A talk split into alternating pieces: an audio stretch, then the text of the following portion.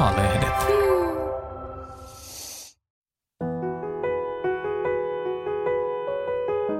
Onko lapsettomuus suhteen loppu? Saako muiden perheonnesta olla kateellinen?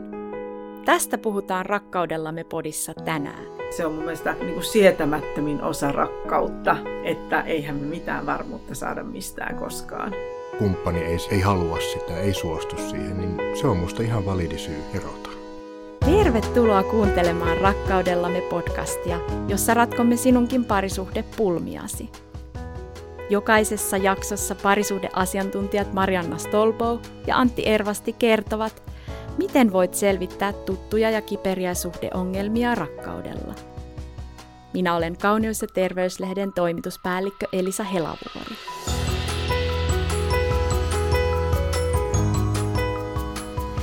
Tänään me puhutaan lapsettomuudesta ja siitä, mitä se tekee suhteelle. Miten raskaasta pettymyksestä voi selvitä yhdessä? Tässä on kirje Nipsulta.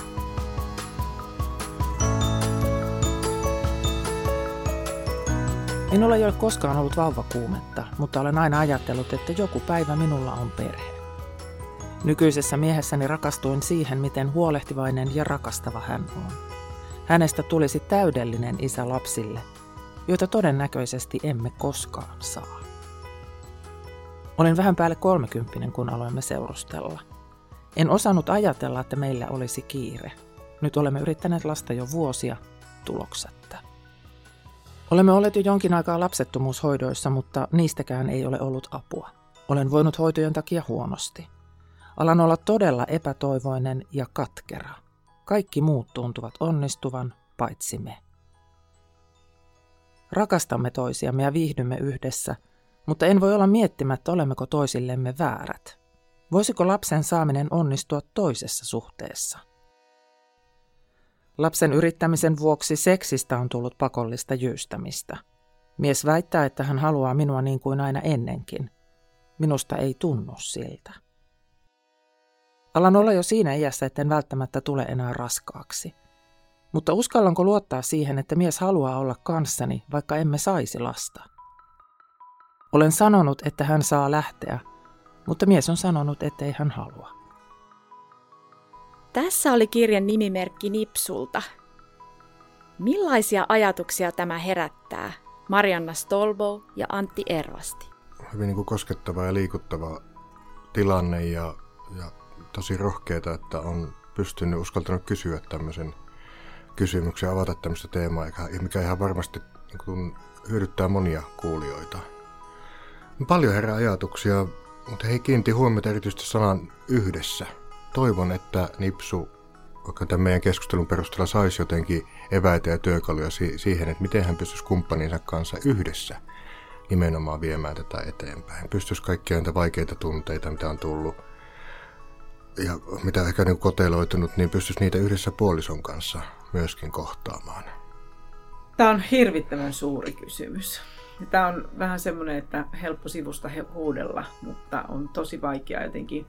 Mä näen niin kuin tämän visuaalisesti jotenkin, että tämä varmaan niin kuin 360 astetta koskettaa niin kuin ihan kaikkia. Tämä, niin kuin Antti sanoi, niin kuin traumaattinen jotenkin kokemus. Ja sitten sieltä aukeaa semmoisia pieniä säteitä tai jotain sellaisia, mitä voi alkaa käymään läpi, niin kuin oma arvottomuuden tunne tai mihin oma arvo perustuu. Ja mistä se kuva niin kuin vanhemmuuden, niin kuin, että mistä siinä on pohjimmiltaan kyse siitä, siinä kaipuusta siihen vanhemmuuteen. Ja kuinka paljon on semmoista ulkoa tullutta kulttuurista tai jotain muuta, että oma arvo on kiinni, tai omasta perheestä tullutta, että arvo on jotenkin kiinni siinä vanhemmuudessa. Minusta on hirveän ymmärrettävä, hirveän uskottava ja mm, niin kuin lämpimiä tunteita tavallaan herättää tätä ihmistä kohtaan tämä kirje. Puhutaan ensin tästä lapsettomuudesta. Mä ainakin itse koen, että tässä on kauheinta tässä lapsen yrittämisessä se armoton epävarmuus. Toiset onnistuu heti, toiset neljännellä IVF-rundilla. Sitten voi olla hyvin, että ei onnistu koskaan, niin miten tällaista niin voi kestää? Te ei tiedä. No siis koko suhdehan ja elämähän perustuu siihen, että me ei tiedetä. Et sehän tässä on niin kuin semmoinen, musta iso viesti, mikä täytyy tulla, että kun hänen kysymys on jotenkin se ymmärrettävä, että, että nyt puoliso sanoo, että se on hänelle ok, mutta onko se myös jatkossa, niin eihän me tiedetä, vaikka me saataisiin kuusi yhteistä lasta, että pysyykö tuo puoliso tässä jatkossa. Että semmoista varmuutta ei voi, ja se on mun mielestä niin kuin sietämättömin osa rakkautta, että eihän me mitään varmuutta saada mistään koskaan. Tässä vaaditaan kyllä paljon semmoista niin resilienssiä ja niin kuin henkistä joustokykyä, että pystyy elämään sen niin kuin epätietoisuuden ja epävarmuuden kanssa myöskin ja silti säilyttämään sitten toivo siitä ja tietty motivaatio ja toivo, että jatkaa, jatkaa näitä prosesseja. Ja sitten varmaan jossain kohtaa on hyvä löytää semmoinen tasapaino. Toivon, että he löytää yhdessä sen, että jos ei mikään keino, mitkään apukeinot auta siihen, että he saa omaa biologista lasta, niin tässä ei auennut, onko ne miettinyt muita vaihtoehtoja, mutta kannustaisin ehdottomasti niin kuin miettimään sitten jossain vaiheessa, että mitä muita vaihtoehtoja on. Mutta niin kauan kuin päättävät yrittää, niin se olisi tärkeää, että se olisi yhteistä, yhteinen prosessi ja kaikkea, myöskin sitä epävarmuutta ja katkeruutta ja pettymystä ja vertoilua muihin, niin pystyttäisiin niin reflektoimaan toisten, toistensa kanssa. Ja myöskin puoliso, että hän ei jää ulkopuolelle, että miten hän tähän suhtautuu, mitkä hänen omat tunteet, miten hän kokee kumppanina tämän prosessin. Että se on tosi tärkeää, että se jaetaan. Silloinhan kriisi voi parhaimmillaan myöskin yhdistää ja vahvistaa.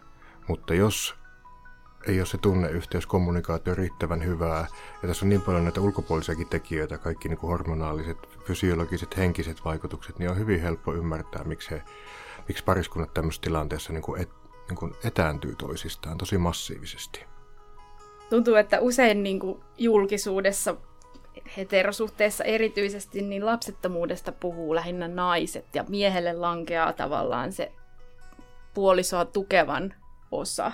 Tämä on hirveän surullista mun mielestä. Kyllä. No, ihan sama tässäkin on. kirjassa mulla tuli, että missä on tämän miehen ääni, että, että kun yhdelläkin lauseella sanoo, että miltä siitä miehestä tuntuu, että, että, että se olisi hirveän tärkeä. Ja ihanaa, että Antti sanoi on, että tämä voi olla myös niin kuin yhdistävä tekijä, että, että jos ne molemmat saa häpeilemättä kertoa toisilleen, mitä kaikkia se nostattaa niin kuin heissä.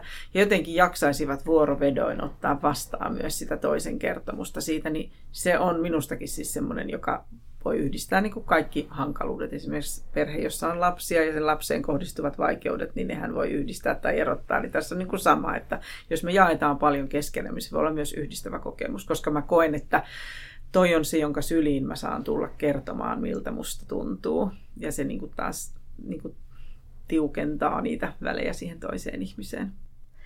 No mitäs, varmaan tulee sellainen tilanne tällaisessa ää, prosessissa, että tuntuu, että koko elämä on, on pyörii vaan tämän yhden kysymyksen ympärillä, että onnistutaanko me, mm. toimiiko mun kroppa. Se on varmaan hirveän monesta muussakin asiassa, että ajatellaan, että mun onni on tämän asian takana. Meidän onni on sit, kun me saadaan se isompi koti. Meidän onni on sit, kun me muutetaan sinne. Meidän onni on sit, kun me saadaan se lapsi ja niin, että, että täytyisi alkaa purkaa, että mikä sen lapsen tavallaan funktio on siinä suhteessa että et, et mitä kaikkia se lapsi edustaa. Onko se lapsi joku sinetti sille, että me oikeasti rakastetaan toisiamme, tai onko se lapsi jotenkin varmuuslukko sille, että toi toinen pysyy tässä mun rinnalla. Et sitä pitäisi musta vähän taas palastella, että mitä kaikkia se lapsi tässä tapauksessa tai se vanhemmuus jotenkin edustaa. Et onko vanhemmuus jotenkin arvokkaampaa kuin kumppanuus esimerkiksi. Et musta, musta nämä pitäisi olisi niin kuin kiinnostavaa ehkä näistä, näitä miettiä, että mitä kaikkia se vanhemmaksi tulo edustaa. Ja ihan niin kuin Antti sanoi, niin mäkin mietin sitä, että onkohan tässä mietitty niin kuin muita vaihtoehtoja kuin oman biologisen lapsen hankkimista. Mutta myös, että mitä se kolmas hahmo siinä perheessä tai siinä parisuhteessa, että mitä se tuo siihen sellaista, mitä heillä kahdestaan ei ole. Ja kun saisi vastauksia näihin Mariana esittämiin kysymyksiin, niin olisi paljon helpompi lähteä niin kuin vaikka auttamaan tätä pariskuntaa eteenpäin. Nyt me mennään tiettyjen niin kuin olettamusten mukaan. Ja, mutta se on niin kuin sanoit tuosta, että monesti varsinkin naiset, jotka yrittää niin kuin lasta, totta kai kumppani, jos on mies, niin myöskin kokee sitä epäonnistumista, mutta vielä enemmän se, joka yrittää tulla biologisesti raskaaksi, niin, niin kokee sitä, että hänen kroppa on, joten voi olla hän pahimmillaan hänen vihollinen, ei niin kuin epäonnistu joka kerta, ja hän on yhtä kuin epäonnistuja, kun muut onnistuu, ja hän ei koskaan. Et se on tosi tärkeä niin kuin vaikka se on hyvin kliseisesti, kliseisesti sanottu, mutta silti on tosi tärkeää sitä itsemyötätuntoa just harjoittaa kaikissa noissa tilanteissa. He, Nipsukin ja kumppani ovat yrittäneet tosi paljon ja aivan varmasti asianmukaisesti kaikki hoidot, hoitoihin sitoutuneet. Että luottaa siihen, että niin kauan kun ne tekevät näitä asioita, niin on sitä toivoa. Ja nimenomaan se, että niin kuin Marina sanoi, että miettiä, että eivät, he kokisivat myöskin, että he on pariskuntana myöskin kokonainen niin kuin yksikkö ja kokonainen perhe. Että kyllähän se, että jos kaksi aikuista on yhdessä, niin ei se ole mitenkään vai, niin kuin vajaata. Ja toivoisin, että jokaisella, niin kuin jos, jos on pariskunta, joka yrittää lasta, että se niin kuin olotila olisi se, että me ollaan ihan riittäviä tämmöisenä kuin me olemme. Tämä meidän systeemi on ihan aidosti hyvä ja täällä on oikeus olla olemassa. Jos lapsi tai lapsia tulee, niin se on ihana lisää, ihana lahja, mutta se ei kompensoi mitään loppujen lopuksi, koska niitäkin tilanteita näkee aina joskus, että tulee sellainen olo, ja kun asiakkaiden kanssa juttelee, niin vahvistuukin oma intuitio, että he yrittää niin kuin lasta kompensoidakseen jotain muuta. Että sen lapsen yritetään niin kuin paikkaavan jotain vaikka puuttuvaa tunneyhteyttä tai muuta. Ja painotan, että nythän me en tiedä tässä on mistään tällaista kyse. Halusin vain niin jakaa vähän yleisemmin, mutta että se olisi tosi tärkeää, että heidän niin kuin, että heillä on oikeasti toivoa jatkaa yrittämistä niin kauan kuin heillä on henkistä ja fyysistä kapasiteettia, mutta samalla miettivät myöskin niitä muita polkuja elämässä. Että jos käy niin, että heille ei biologista lasta tule eri syistä, niin sitten miettivät, mitä muita vaihtoehtoja on. Jos eivät niihin päädy, niin silti toivon vilpittömästi, että löytävät semmoisen tasapainon, että me ollaan ihan ok tällaisenaan. Ja sitten myöskin, jos he pääsy, päätyy siihen tilanteeseen, että päättävät vaikka lopettaa hoidot, niin myöskin käyvät yhdessä sen tietyn luopumisprosessin ja miettivät yhdessä, että miten nyt tästä eteenpäin. Mä palaan vielä tähän lapsen funktioon. Mikä lapsen funktio on parisuhteessa, niin se on musta näiden kohdalla tärkeää, mutta se olisi myös kaikkien muidenkin kohdalla tärkeää, koska siihenkin törmää hirvittävän paljon asiakastyössä, että se ei olekaan ollut molempien haave ollenkaan. Että siinä on niin kuin ikään kuin pikkuhiljaa houkuteltu siihen ja sitten se räjähtää jossain kohti, että, että se, että perheessä on lapsi, niin se ei ole yhtä kuin, että olemme mm, niin kuin onnellinen perhe tai että meillä on yhteinen lapsi, se ei ole sinetti meidän rakkaudelle millään lailla. Että et tavallaan että siihen liittyy musta sellaista kuvastoa ja mielikuvaa jotenkin siitä, että se vasta tekee meistä, just niin kuin sanoit, perheen, että he on ihan yhtä lailla perhe noinkin että jotenkin se illuusio siitä, että se lapsi kruunaa sen jollain tavalla, niin voin paljastaa tässä ammattini puolesta tällaisen salaisuuden, että se ei useinkaan ole näin, vaan siinä on, siinäkin on joku, että mikä on sen vanhemmaksi tulemisen funktio tälle parisuhteelle. Et joskus mä toivoisin, että sitä himpun verran mietittäisiin jopa, että mihin tarpeeseen tämä niin nyt tulee tai halutaan tämä, tämä perheen perustaminen. Mä itse olen ystäväpiirissä huomannut sellaista, että, että siihen kovaan lapsen yrittämiseen liittyy semmoinen valtava ulkopuolisuuden tunne. Että tyyliin kadulla ei voi kävellä ilman, että tulee koko ajan vastaan vauvavankkureita tai mitä ikinä. Niin siinä on hirveän vaikea varmasti kiitellä, kiitellä kutsuista yksivuotissynttäreille mm. ja näin, jos itsellä on näin vaikea tilanne, niin saako olla niin kuin vihanen ja katkera niille, jotka onnistuu? Pitää olla, siis ei niille, vaan pitää puhua niistä. Että mä toivoisin, että tämä pariskunta myös kertoisi häpeilemättä kateuden tunteistaan, joka on yksi ehkä hankalimmin niin kuin paljastettavissa muista aikuiselle. Että musta olisi ihanaa, että tämä kirjeen kirjoittaja ja hänen puolisonsa saisi kertoa toisilleen ihan avoimesti, siinä voidaan päästä jo sit siihen huumorinkin puolelle. Että ne sais kertoa, että miltä se oikeasti tuntuu, kun tuo tai tuo tuli vastaan vaunujen kanssa. Että ne sais todella vuodattaa toisilleen sitä, että mitä kateutta ja mitä epäonnistumisen tunnetta niin tulee ihan häpeilemättömästi ja laajasti kertoa.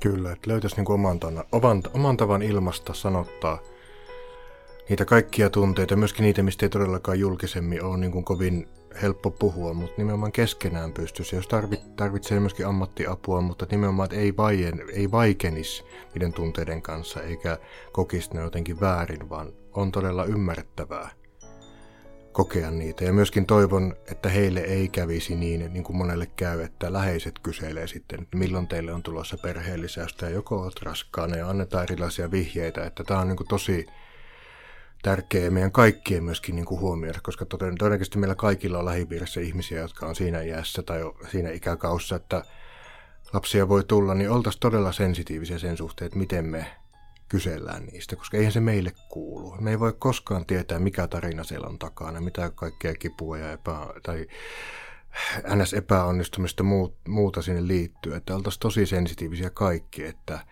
ja miettäisiin oikeasti, että kysytäänkö meistä tämmöisiä asioita vai luodaanko en, ennemminkin sellainen tila, että he voi ottaa oma-aloitteisesti puheeksi. Koska ne on olla todella monesti hyvää tarkoittavia kysymyksiä, mutta ne voi sivaltaa tosi syvälle. Mitä te neuvoisitte taas sit läheisille, että et jos lähipiirissä on pariskunta, joka on kertonut, että he kärsivät tästä asiasta, niin mitä me voidaan sanoa tai auttaa? Ainahan ei tarvitse sanoa mitään. Et kuunteleminen on yksi vaikeimpia taitoja tässä maailmassa, että me, tulee, me itse ahdistutaan ja me halutaan antaa siihen joku vinkki tai neuvo tai kääntää huomio toisaalle, mutta usein ihminen haluaa vaan kertoa. Että olisi vaikka korvina sille niin kuin myötäeläisi jotenkin sitä, että, että mä ymmärrän ja mä uskon ja, ja kerron vaan, että haluatko kertoa lisää. Että, että mä luulen, että se on jo tosi paljon, jos saa semmoista lähipiiristä. Kyllä, tehdään heille niin kuin eri tavalla selväksi, että täällä me ollaan myöskin vaikeina hetkinä, että ei haluta tungetella. Jos kysytään jotain tungettelevaa, niin sanottehan meille. Vältetään niin kuin mitään tungettelevia kysymyksiä, mutta sen sijaan kysytään enemmän, että miten, mitä kuuluu, miten menee, miten te jaksatte, niin kuin ihan yleiseen jaksamiseen liittyen, koska sitä kautta tulee kuitenkin sitten väylä puhua myöskin tähän liittyen. Siirrytään vähän puhumaan toisenlaista aiheesta. Puhutaan seksistä. Nipsu äh, puhuu, että siitä on tullut pakollista jyystämistä. Pitääkö hänen vaan jaksaa jyystää vai mitä tässä kannattaisi tehdä? Ei missään nimessä pidä vaan jyystää. Ja tämä on niin kuin, voisi sanoa, että 99 prosenttisesti kun on pariskunta, jotka on yrittänyt lasta tai yrittää lasta pidempään, ja varsinkin jos ei niin, kuin niin sanotusti luomusti tulee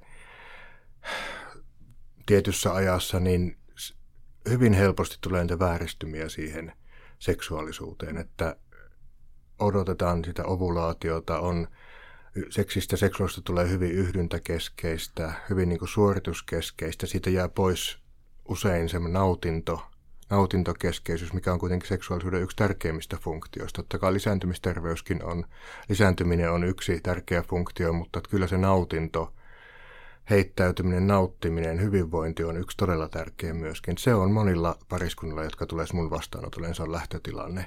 Siinä lähdetään sitten yhdessä miettimään, että miten heidän seksuaalisuutta voisi kohentaa niin, että se olisi mole, molemmille aidosti tyydyttävää. Siihen tulisi sitä tietynlaista monimuotoisuutta myöskin, jos kaikki suorituskeskeisyys pystyisi vähenemään koska suorituskeskeisyys ei pelkästään vaikuta myöskin siihen, jos puhutaan heteropariskunnassa naisen nautintoon, mutta myös usein miehet alkaa kokemaan hyvin paljon niin kuin ongelmia, riittämättömyyttä, erektio-ongelmia.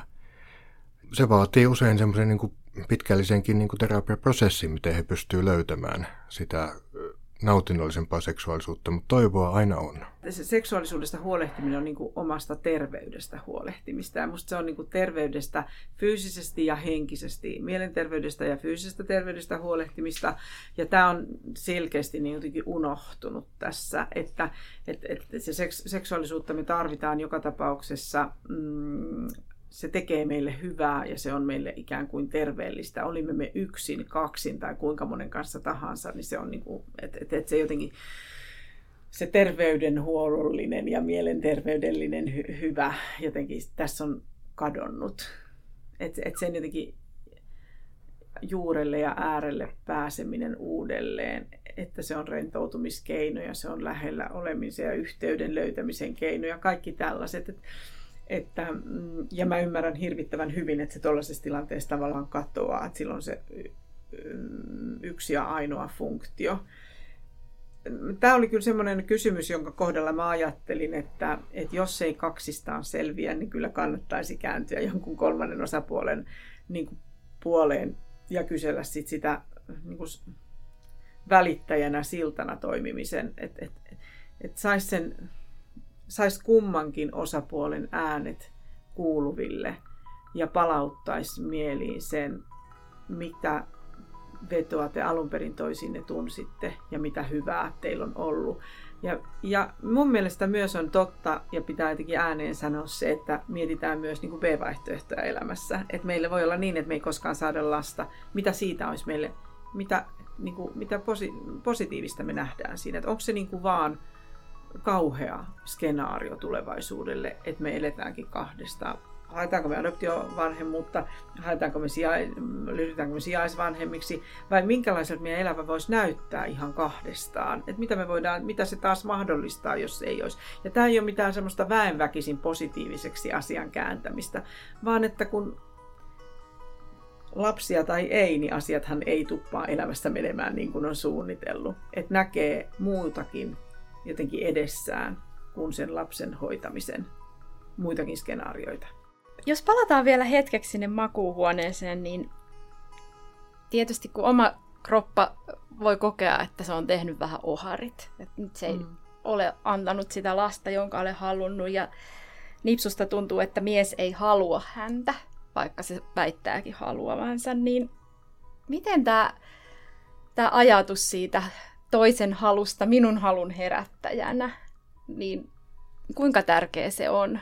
Kyllä se on tosi tärkeää, että totta kai seksuaalinen halu on myöskin on spontaaniutta, mutta hyvin paljon on reaktiivisuutta, ja ne yhdessä niin kuin tuo parhaan seksuaalisen nautinnon yleensä. Minusta on tosi tärkeää, että Nipsu pystyisi oman kumppaninsa kanssa puhumaan siitä, että puhumaan A näistä tuntemuksista, mitä hänellä on, tästä tietysti riittämättömyydestä, kelpaamattomuudesta, ja sitten voisi yhdessä kumppanin kanssa selvittää sitä, että minkä, mikä, on he, mikä on heidän niin kuin rakkauden kieli ja mikä on tämän kumppanin niin kuin tapa ilmaista sitä halua. Että seksuaalista halua ja yleensäkin toiselle, vaikka omalle kumppanille haluttavuutta voidaan ilmata, ilmaista niin monilla tavoilla. Jotkut on suorasukaisempia signaaleja, osa ei niin, mutta että pystyisi oikeasti menemään myöskin rauhassa puhumaan tästä. Ja, ja puhua jotenkin toisenkin ihmisen kanssa, toisen, niin kumppaninsa kanssa tavallaan siitä, että mikä sen halun herättää, mikä sitä lisää minussa sitä halua mikä taas vähentää sitä. Sitä usein ihmistä voi olla vuosikymmeniä yhdessä. Ja ne ei ole tietoisia tämmöisistä asioista, että mikä toisen tekemisissä tai sanomisessa on semmoisia, jotka vetää niin kuin maton jalkojen Ne ei oikeasti tiedä.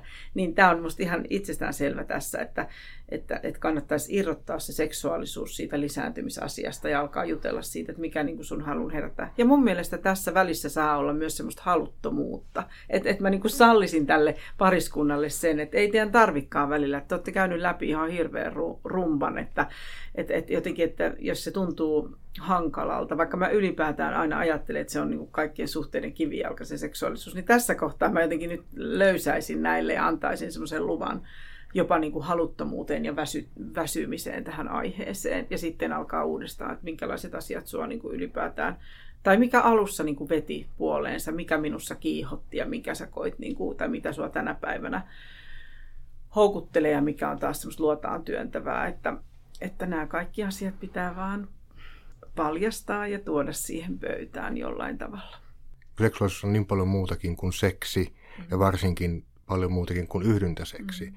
niin pystyt yhdessä miettimään, totta kai Nipsu ja kumppani ensin itsensä kanssa, että mitä he haluaa seksiltä, seksuaalisuudelta, ja sitten kommunikoi toiselta, että jos tietty seksi vaikka väsyttää, tai voi olla vaikka tietyllä tapaa semmoista niin traumaattistakin nyt yhdyntä seksi, sen jälkeen X päivät odotetaan, mm. niin miettiä, että mitä muuta läheisyyttä, mikä muu läheisyys on semmoista palauttavaa, hyvää, missä he voisivat levätä tietyn aikaa yhdessä ja myöskin antaa niin kuin, tiet, akkujen palautua. Ja musta helpompi tie on silloin, kun pariskunnalla on ollut alun perin hyvää seksuaalisuutta. Mutta on hankalaa, on, on yllättävän paljon niitä, joilla alun perinkään se ei ole ollut mitenkään semmoinen tärkeä tekijä.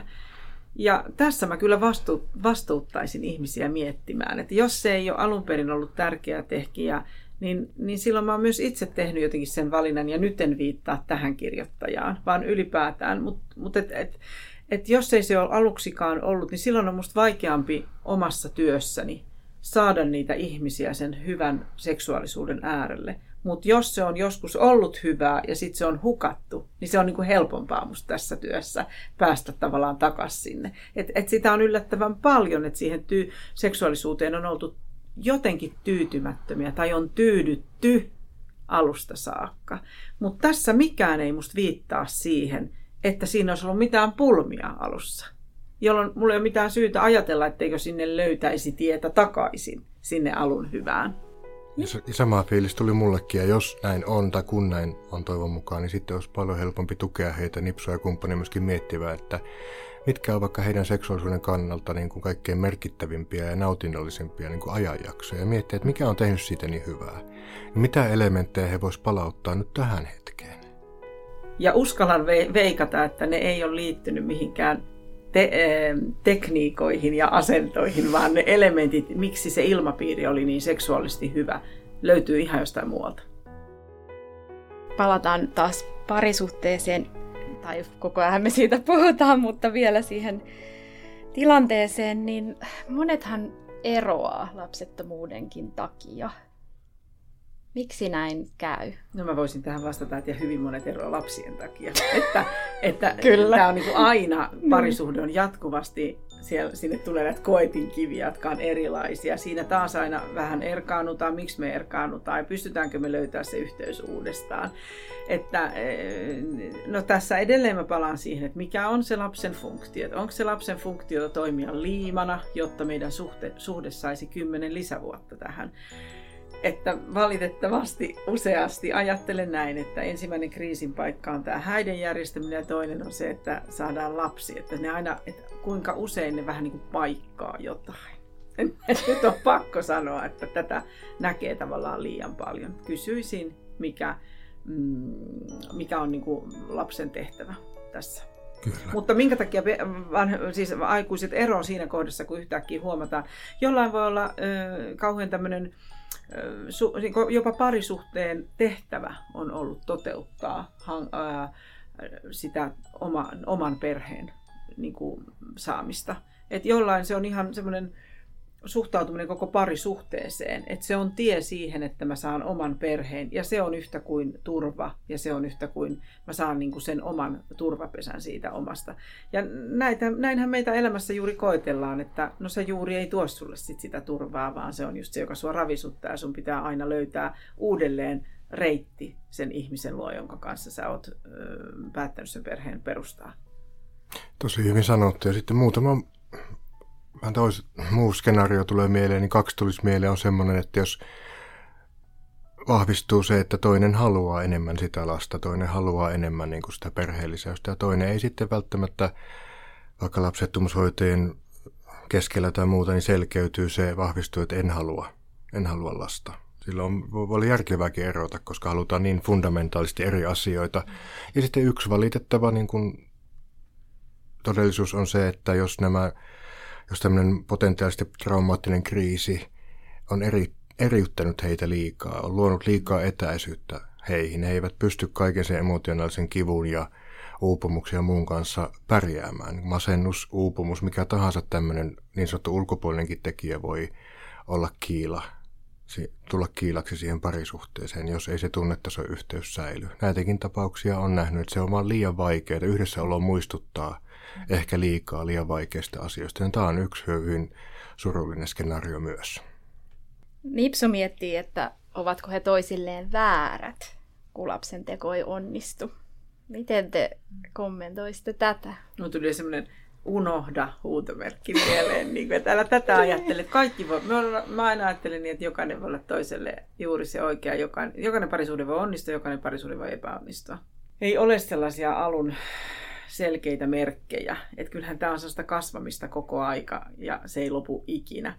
Että ei ole sellaisia, että mä haluaisin sen sanoa isoon ääneen sille ihmiselle, että unohda tämmöinen ajattelu, että te olette jotenkin toiselle väärät. Ehkä te olette juuri oikeat, ehkä tämä kaikki paljastaa jotain sellaista, mitä, minkä äärelle ei olisi muuten koskaan päätynyt. Ehkä tässä, tässä löydät tavallaan jonkun sellaisen asian, mitä sä et olisi ikinä itseltäsi esimerkiksi oivaltanutkaan. Mm. Kuten joku semmoinen arvottomuuden, joka mulla on niin suurin asia tässä tämän Nipsun kirjeessä, on jotenkin tämä tämmöinen joku semmoinen arvottomuuden kokemuksen tai arvottomuuden tunne, että miten sitä saisi jotenkin tuettua siinä ihmisessä. Sitä he jotenkin molemmat tarvitsevat viestiä kumppaniltaan siitä, miksi olet minulle arvokas. Mitä kaikkia sä mulle oot. Koska sä oot todella paljon muutakin kuin se, että tuleeko susta mun lapsen vanhempi. Juuri tässä samaa mietin, että miettisi sen sijaan, uskaltaisi kohdata tämänkin kysymyksen rohkeasti ja kysyä se niin kuin itseltä ja yhdessä, mutta samalla miettiä myöskin, että missä he on ollut, ovat olleet oikeita, oikeampia toisille ja missä he edelleen ovat, mihin se heidän rakkaus ja kiintymys oikeasti perustuu, mitä muuta heidän parisuhde on kuin lapsihaave, mm. lapsettomuushoidot, koska ihan varmasti paljastuu paljon, näyttäytyy paljon asioita, joista voi olla kiitollinen ja ehkä sitä kautta löytyy myöskin se takaisin tai vahvistuu se oikeanlaisuus. No onko se puoliso sitten roisto, jos se onkin sillä että mä haluan perheen ja haluan erota? Ei mun mielestä. Tosi yksioikoinen vastaus. Totta kai tämä on hyvin moni, monitasoinen kysymys, mutta ei mun mielestä, koska lapsi on kuitenkin niin yksi elämän isoimmista asioista ja jokaisella on oikeus haluta tavoitella niitä, samoin kuin on täysin kunnioitettavaa valita, että ei halua lasta. Mm. Mutta jos lapsi on oikeasti tärkeä ja kumppani ei siihen vaikka ei halua sitä, ei suostu siihen, niin se on musta ihan validi syy erota. Ja paljon parempi mun mielestä on se sanoa se suoraan ja lähteä, kun taipua siihen, koska koko perhe sen kyllä aistii sitten, että se ei olekaan ollut yhteinen haave. Kyllä, todennäköisesti kyllä se tihkuu niin kuin jotenkin siihen perheeseen tihkuu ja katkeroittaa hyvin todennäköisesti. Se on tosi tärkeää, että näitä kysymyksiä niin uskaltaisi esittää siinä, jos tulee semmoisia vakavampia niin kuin epäröinnin niin kuin mielensä muuttamisen kohtia. Ja sitten olisi tosi tärkeää, että myöskin jos vaikka Nipsulle tai jollekin hänen kaltaisen henkilön puolisolle tulee semmoinen lisääntynyt varmuus, että ei, hän ei halua lasta, niin olisi tosi tärkeää, että hän pystyy ottamaan myöskin vastuun siitä ja sanomaan, on eettistä puhua sitä suoraan. Niin moni ajattelee, että jotenkin se rakkaus on semmoista, että on niinku tavallaan myötämielinen toiselle tai asettaa toisen haaveet jotenkin etusijalle tai toisen toiveet ja myötäilee siinä kasaten tavallaan sellaisia miinoja sinne matkan varrelle, jotka sitten räjähtelee. Että mun mielestä rakkautta on kyllä tässä kohtaa sitten sanoa, että tämä, mä en jaa sun kanssa tätä niin kuin tulevaisuuden kuvaa, että mä en halua ja siinä kohtaa lähteä ja päästä toinen toteuttamaan sitä. Että musta se on niin kuin rakkaudellisempaa kuin se, että välttää kiista kysymykset. No entäs sitten tämä pelkäävä osapuoli? Että jos jää kuitenkin miettiä, että jos se muuttaakin se puoliso mielensä joskus myöhemmin ja haluaakin oman perheen ja jos ajatellaan, että tämä puoliso on miespuolinen, niin sillähän voi olla aika loputtomastikin mm. vielä mahdollisuuksia. Minusta on hirveän inhimillinen, hirvittävän ymmärrettävä pelko, mutta sellaisia sanoja ei ole, jolla se mies voisi antaa niin kuin takuut siitä, miten loppuelämä tulee menemään. Et voi myös käydä niin, että hän tänä päivänä uskoo siihen täysin ja silti voi käydä toisin. Että tavallaan, että jos sitä alkaa ajattelemaan näin, niin ei hän oikeasti ole sanoja, millä toinen voi vakuuttaa sut, että mä en koskaan tule lähtemään. Et eihän meillä ole semmoista keinoa, ja se on se sietämättömin osa rakkautta. No mikä on sitten se hetki, milloin niin kuin pitäisi vaan lopettaa se, ne hoidot tässä kohtaa? Ja mitä, mitä te neuvoisitte, että mitä siinä kohtaa Nipsun ja puolison kannattaisi tehdä? Musta on hirveän vaikea. Mä en, oikeasti mun niin ammattitaito ei riitä sanomaan sitä, että mikä on se hetki, jolloin kuuluu lopettaa ja irrottaa. Mutta kyllä mä koko aika siinä rinnalla mm, ruokkisin semmoista B- ja C-suunnitelmaa, että miltä tämä elämä myös voi näyttää. Mutta siihen mä en pysty vastaamaan, että mikä on se hetki, jolloin, jolloin tota, luovutetaan jostain haaveesta. Sama mulla. Ehkä sen tietynlainen vakiovastaus, mitä mä oikeasti ajattelen, että näin on, että siinä just miettii ne, ne kustannukset, mitä ne on. Että jos, jos se alkaa menemään pitkäkestoisesti niin kuormittavaksi fyysisen ja henkisen, emotionaalisen terveyden, terveyttä ajatellen, niin sillä on hyvä miettiä, että onko tähän nyt oikeasti resursseja ja rahkeita. Että sehän ei ole epäonnistumista, jos myöntää, että mä en jaksa. Varsinkaan he, Nipsu ja hänen kumppanikin on pitkään jo yrittänyt. Ei missään, missään vaiheessa se ei olisi nyt, jos sanoisivat vaikka, että ei, me emme jaksa enää että olisi jotenkin heikkous tai epäonnistuminen. No mitä silloin kannattaa tehdä, jos päätyy siihen, että emme enää jaksa? Anteeksi, mulla tuli ihan toinen asia mieleen, joka kuitenkin liittyy Joo. tähän. Mä ajattelin niin arvoista jotenkin, että mihin ne meidän arvot tavallaan perustuu. mietittäisikö me jostain toisesta pariskunnasta, joka ikääntyy kahdestaan. Että onko se niin kuin arvottomampi se pariskunta kuin se, jolla on. Että eihän me muitakaan arvotetta sen mukaan. Että mistä se on tullut meidän mieleemme se, että me ollaan arvokkaita vain vanhempina. Et mistä se on istutettu tavallaan meihin? Mikä se on se asia? Tämä oli semmoinen, mikä mulla jäi vielä miettimään, koska, mä, koska, koska mun koko ajan se arvokkuus ja arvottomuus jotenkin pyörii tässä tämän, tämän parin ja tämän kirjeen kohdalla jotenkin mielessä. Kuka sen on istuttanut Nipsun mieleen, että, että elämä ja hän on arvokas ainoastaan vanhemmuudessaan. Hän ei koskaan varmaan ajattelisi jostain ihmisestä, että se ei ole arvokas, koska se ei ole vanha. Hyvin sanottu. Mm. Mutta kysyit, että mitä tehdä sitä, miten toimia siinä tilanteessa, jos tulisi sellainen tilanne? Niin. Se onkin hyvä kysymys, tosi tärkeä kysymys. Tietysti se voi tulla niin kuin ulkopuolisesti, mäkään ammattilainen näihin hoitoihin liittyen, mutta voi tulla sellainen tilanne, että mitkään nämä hoidot ei toimi. Se antaa tietysti tiettyjä indikaatioita, mihin suuntaan kannattaa mennä. Ja sitten jos on pohdittu kaikki, että ei haluta sijaisvanhemmuutta, ei adoptiolasta, ei mitään näitä, eikä lapsettomuushoidot toimi, niin sitten todennäköisesti biolo- lapsi ei, lapsi, lasta ei siinä muodossa tule heidän elämään, niin sitten se on aika monen luopuminen myöskin. Se aktivoi omaa niin surutyön myöskin. Ja on tosi tärkeää yhdessä tehdä se päätös sitten. Tai jos on vaikka sellainen tilanne, että ei enää voimavarat eri syystä riitä, niin tehdä yhdessä se päätös, että okei, me lopetetaan nyt tähän. Ja sitten kohdata kaikki ne tunteet, mitä siihen liittyy, myöskin yhdessä, rauhassa. Varsinkaan niin luopuminen, suruha ei ole mikään sairaus, mitä pitää parantaa, vaan siihen monesti tarvii kyllä tukea. Mutta että en, e, eritoten toivon, että jos pariskunta joutuu sellaiseen tilanteeseen, he pystyvät ottamaan itsestä henkistä tilaa sille, että nyt käydään yhdessä läpi tämä. Tehdään, luodaan sellainen turvallinen tila, että molemmat voi ventiloida, reflektoida kaikkia vaikeita tunteita, mikä liittyy siihen, että nyt ei lasta meille tule. Ja jos näin käy, niin heillä on tosi paljon, kun heillä on toisensa. Että heillä on toinen ihminen, joka tietää ikään kuin ihan juuri se, miltä sinusta tuntuu tavallaan. Että musta se on, musta se on tosi arvokasta. Mä kiinnitin huomiota sanaan katkera ja epätoivoinen. Mm. Mä ainakin itse aina jotenkin pelkään sitä katkeruutta. Mm. No katkera on mun mielestä vähän semmoinen, jotenkin semmoinen peitesana sillä, että hävetään sana, että mä oon tosi vihainen tästä. Mä koin tosi järkyttävää kateutta siitä, että noi saa jo neljännen lapsen ja me ollaan tässä vielä tässä tilanteessa. Että, että se vihan tunnustaminen on musta niin tervettä ja niin hyvää tekevää. Että, että jotenkin se, se kaikki pelkää niin katkeruutta, mutta että aha, se on just, että olemme allergisia tälle sanalle. Mutta siinä on jotain sellaista, että pelkää näyttää, kuin kuinka vihainen on siitä, miten elämä kohteli mua tässä kohdassa. Ja mä kannustaisin lämpimästi sanomaan sen hyvin pe- niin kuin pelkäämättömästi, että joo, mä oon vihainen, että meille kävi näin. Että, että on musta hirveän hyvä suhde siihen, että me oltaisiin oltu hirveän hyviä vanhempia jollekin. Ehkä heistä on iloksi monelle lapselle vielä tässä elämässä, mutta, mutta, mutta sitä ei tarvi hävetä, että on vihainen, jos tapahtuu asioita, jotka tuntuu epäoikeudenmukaiselta silloin kun on katkeruutta, niin on kuitenkin silloin paljon tietyllä tapaa helpompi matka palata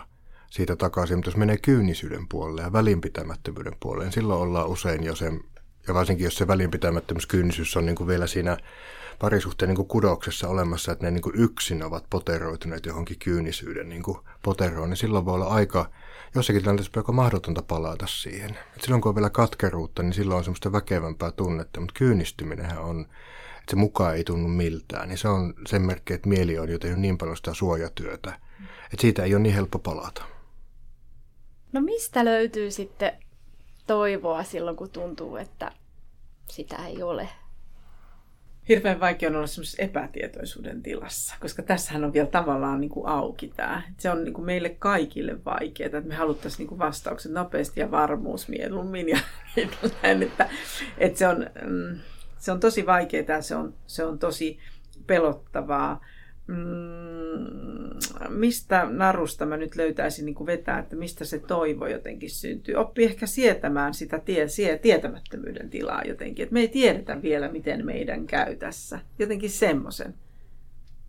Enemmän kuin toivoa siitä, että olisi joku niin kuin varma vastaus. Mä en pysty antamaan mitään varmaa vastausta, mutta jotenkin, että, että kestäisi sen lastuna Lainehilla kohdan, jossa he ilmiselvästi vielä on. Ja jotenkin mä ajattelin, että ehkä se tulee yhdessä se kypsyminen, nyt kun tätä asiaa mietin, siihen, että, että olisiko tämä nyt tässä, että olisiko tämä nyt nähty, että voidaan aloittaa se surutyö jotenkin.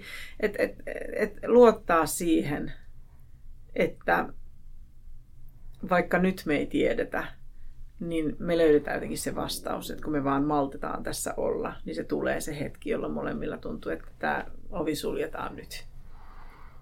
Tosi hyvin sanottu kaikki tuo, mitä Mariana sanoi. Sillä miettiä, että mitä voit, voiko kysyä ihan niin kuin vakavasti itseltä ja toisilta ja myöskin asiantuntijoilta ja lääkäreiltä, että onko jotain, mitä me voidaan tehdä, mihin me voidaan mm. vaikuttaa. Ja sitten pitää huolta siihen, että niihin asioihin vaikutetaan niin hyvin kuin pystytään. Ja sitten todennäköisesti jää ulos myöskin niitä asioita, ulkopuolelle niitä asioita, joihin ei voi vaikuttaa, niin kuin se epätietoisuus, epävarmuus on siellä. Niin hyväksyä myöskin se ja puhua yhdessä siitä – tunteesta, mitä se on, kun ei voi tietää täysin. Ja vertaistuen kokemusasiantuntijoiden asiantuntijoiden merkitys on tosi tärkeä. Mä toivoisin, että Nipsu ja hänen kumppani, jos eivät ole vielä jutelleet, niin juttelisivat vaikka vertaisten kanssa. On paljon yhdistyksiä myöskin, jotka tekee töitä tämän teeman kanssa, lapsettomuuden kanssa. Että hankkisi kaiken tämän tiedon ja tuen itselleen, että eivät jäisi yksin. Kiitos, että sä muistit vertaisuuden. Se on tosi tärkeä.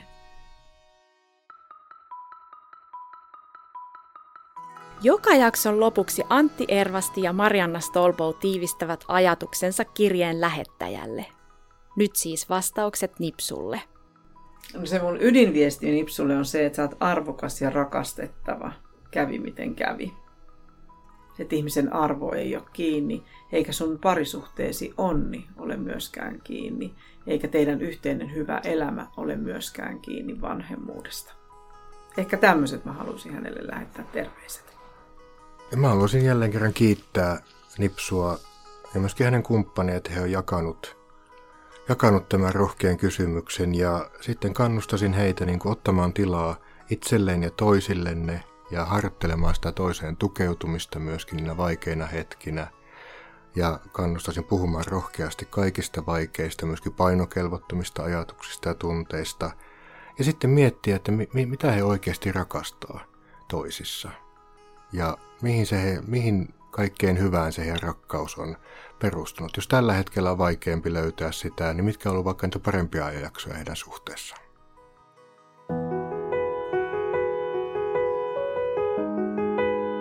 Kiitos Antti, kiitos Marianna ja kiitos nimimerkki Nipsulle kirjeestä. Kirjeet löytyvät osoitteesta eeva.fi. Tässä oli Rakkaudellamme podcast tällä kertaa. Kiitos kun kuuntelit. Onko sinulla kysymys, johon toivoisit apua Antilta ja Mariannalta? Meillä se osoitteeseen elisa.helavuori.aavivalehdet.fi.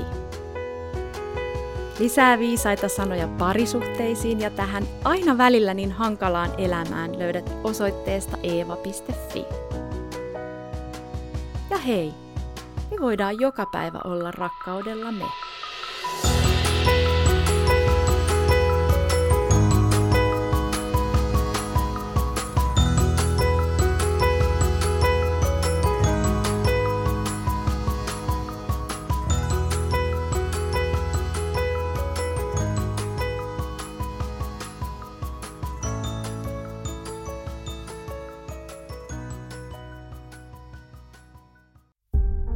Hei, minä olen Eevan päätoimittaja Mari Paalosolo Jussimäki. Tämän podcastin lisäksi Eeva on paljon muutakin. Eeva-lehden sivuilla kohtaat joka vuosi yli 160 rohkeaa ihmistä. Toivon, että tilaat Eevan ja tulet mukaan. Kurkkaa hyvä tarjous osoitteesta lue.eeva.fi kautta tutustu.